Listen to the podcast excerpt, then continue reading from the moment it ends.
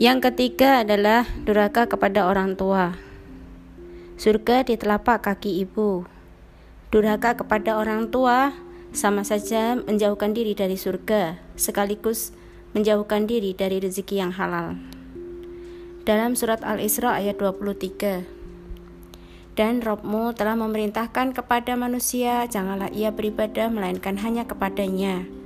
Dan hendaklah berbuat baik kepada kedua orang tua dengan sebaik-baiknya. Dan jika salah satu dari keduanya atau kedua-duanya telah berusia lanjut di sisimu, maka janganlah katakan kepada keduanya "ah" dan janganlah kamu membentak keduanya. Saat permasalahan rumah tangga terjadi, terkadang kita ingat bahwa dulu pernikahan kita mungkin tidak direstui. Langkah selanjutnya, jika mengalami seperti ini, adalah dengan bertaubat dan meminta maaf kepada kedua orang tua kita atas perbuatan, atas perkataan yang sudah menyakiti.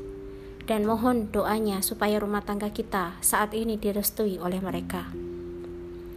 Yang keempat adalah zina. Bagaimanapun jangan pernah melakukan zina. Hukuman orang yang berzina sangatlah berat dan juga termasuk dari dosa besar. Dalam surat Al-Isra ayat 32. Dan Janganlah kamu mendekati zina. Sesungguhnya zina itu adalah suatu perbuatan yang keji dan suatu jalan yang buruk. Zina itu pengertiannya sangat luas, bukan hanya tentang perhubungan badan, tapi zina itu bisa berupa mata, tangan, kaki, sesuai dengan hati Rasulullah. Kedua mata itu bisa melakukan zina, Kedua tangan itu bisa melakukan zina. Kedua kaki itu bisa melakukan zina, dan kesemuanya itu akan dibenarkan atau diingkari oleh alat kelamin. Hadis sahih diriwayatkan Imam Bukhari dan Imam Muslim dari Ibnu Abbas dan Abu Hurairah. Yang kelima, rezeki haram.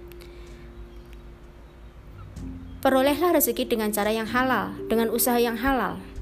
Rezeki yang diperoleh secara haram bisa memutus rezeki halal karena rezeki haram adalah termasuk dosa besar penghalang rezeki halal.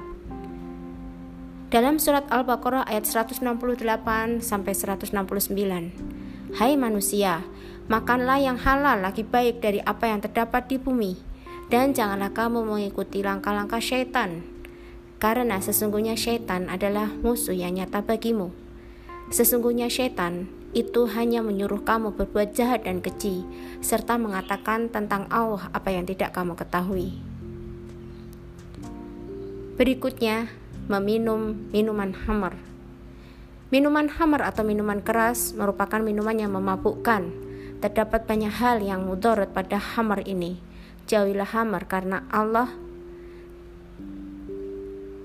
Pergaulan saat ini menunjukkan bahwa bukan hanya wanita yang bertebaran dengan bebasnya merokok, tapi para wanita sudah terbiasa bermabuk ria dengan teman, dengan klien, bahkan dengan pasangan sekalipun. Berikutnya adalah memutus silaturahim.